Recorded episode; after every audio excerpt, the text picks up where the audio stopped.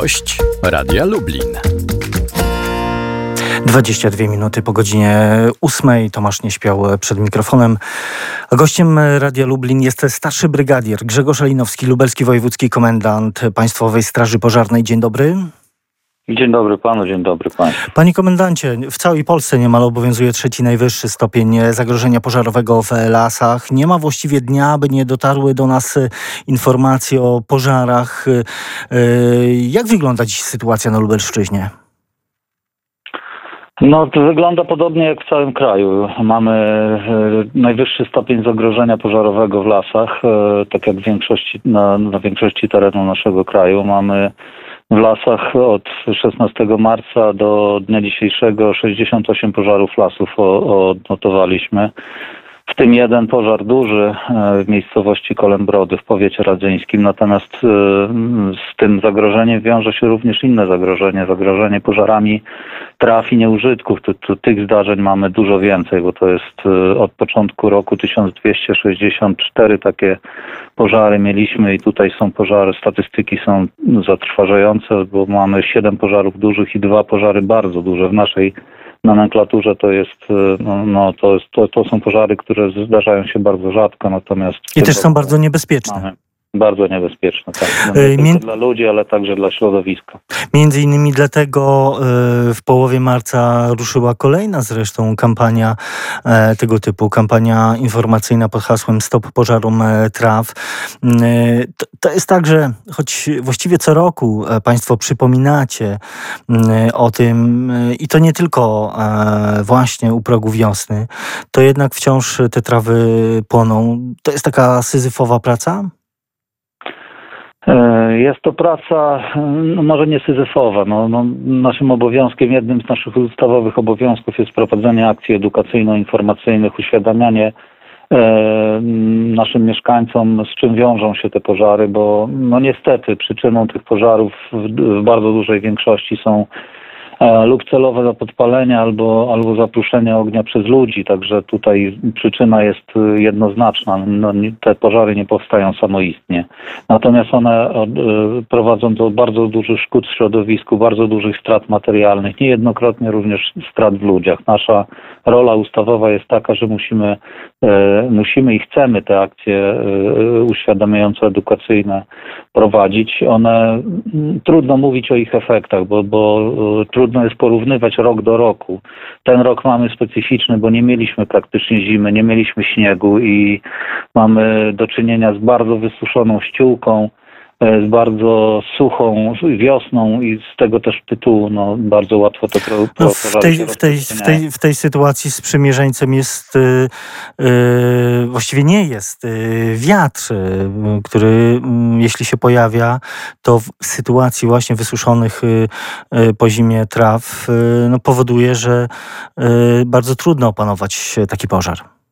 Tak, bardzo trudno. To, no, o tym świadczą te, te pożary duże i pożary bardzo duże, które rozprzestrzeniły się w bardzo szybki, bardzo, na bardzo dużym terenie, spowodowały bardzo duże zaangażowanie naszych sił i środków, a jednocześnie bardzo duże straty materialne. No jeden, jeden z tych pożarów miał miejsce na terenie y, bardzo cennym przyrodniczo w okolicach Chełma, tam straty no, przyrodnicze są nie, nie, nie, nie, do oszacowania w tej chwili.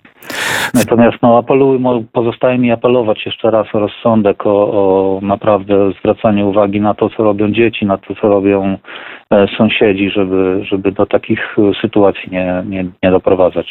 W tym roku sytuacja jest o tyle szczególna, że poza typowymi obowiązkami dochodzą działania związane z walką z koronawirusem. E, też Straż Pożarna włącza się od początku mm, e, w całą serię działań, która ma przeciwdziałać epidemii.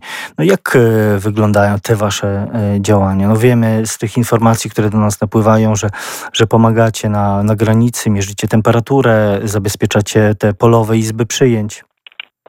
No tak, od, od, od początku marca e, prowadzimy działania pomocnicze dla, e, skierowane w stronę Straży Granicznej. W tej chwili pozostało na wschodniej granicy, na naszej granicy z Białorusią i Ukrainą z trzy posterunki tak naprawdę, ponieważ decyzją naszych władz najpierw, najpierw niektóre z przejść zostały zamknięte. Teraz, dwa dni temu, strona ukraińska zamknęła następne przejście graniczne.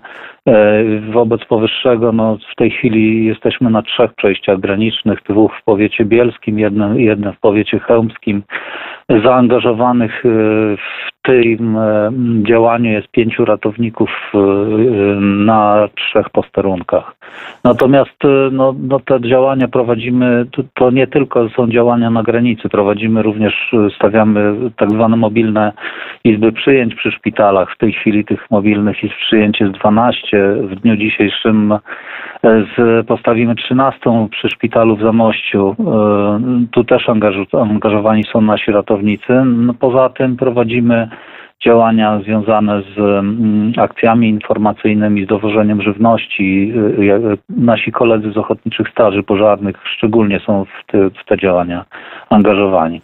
A co z bezpieczeństwem ratowników podczas tych działań? Ja sięgnąłem też do, do swego, czy kilka tygodni temu właściwie y, pojawiały się mm, w mediach ogólnopolskich artykuły właśnie, w których pojawiały się takie zarzuty, że nie ma szczegółowych wytycznych właśnie dla działań OSP, a w związku z tym z bezpieczeństwem e, strażaków ochotników nie jest najlepiej?